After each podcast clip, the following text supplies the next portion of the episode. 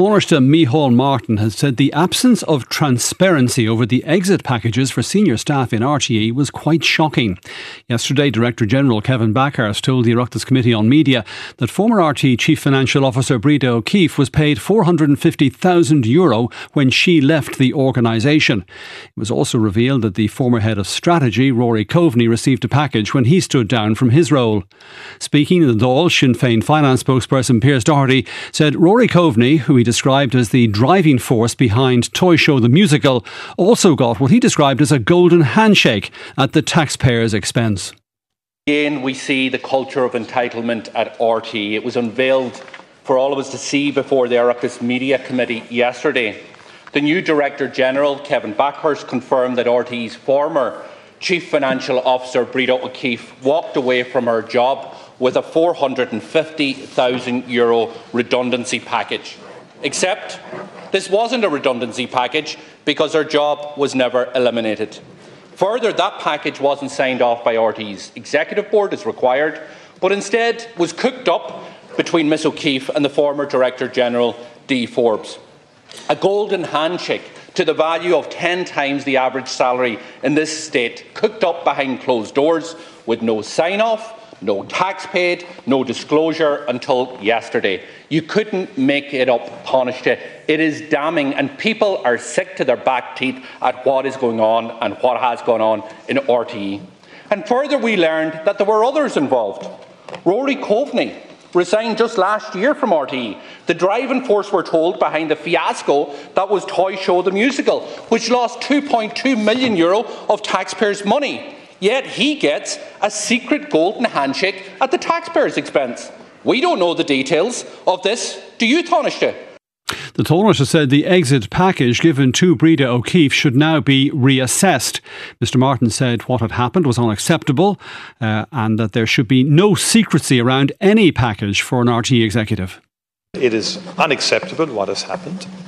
Uh, there should be no secrecy in respect of any uh, package uh, that any executive received uh, from RTE, um, and it, all such packages should be in accordance with proper frameworks, proper procedures, um, and control, controls that existed in an organisation. So RTE had controls, RTE had procedures. They clearly were not adhered to in, these, in, this, in, in one particular case, it seems, uh, fairly clear. Uh, and in my view, what should happen in that case is whatever the correct amount uh, in terms of uh, exiting, and I don't have, I'm not au fait, I don't have any details of any package deputy. Uh, either in respect to Mr. Coveney, who you referenced, I don't have that package. You, you kind of slyly insinuated I might. I don't. The Labour Party leader Ivana Bacik criticised what she termed indefensible actions at RTE and said the public were shocked. Taoiseach, far too many of those who keep the lights on and the cameras rolling at RTE are denied a fair wage, a pension, holiday and maternity leave because they're trapped on bogus self-employment contracts. And that's the reality. Yet these workers' rights issues are not receiving enough scrutiny. Instead, our time is being preoccupied by what our colleague Senator Marie Sherlock has rightly described as the upstairs-downstairs culture that prevails at RTE and the indefensible conduct of a few at the top. And yesterday's committee appearances confirmed that.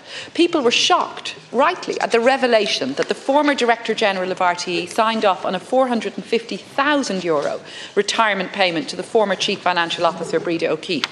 And I think people are also shocked when they compare this extraordinary outlay with RTE's decision to spend tens of thousands of euros appealing findings on bogus self-employment practices at the station, findings made by the Department of Social Protection. So those who are most demoralised by the revelations of the past year, the revelations of secret golden handshakes, these, the most demoralised, are staff on the ground mm. who are paying for the very flahoolic approach being taken by those at the top to the resources of a struggling public body. Taoiseach, do we all want to move on and focus on issues like the workers' rights issues I've mentioned, and crucially, like the key issue of the future funding model for the broadcaster, which you and government have not yet answered? The Labour leader Ivana Bacik, and we'll be returning to this presently when we'll be joined from our Dáil studio by the Minister for Media, Catherine Martin.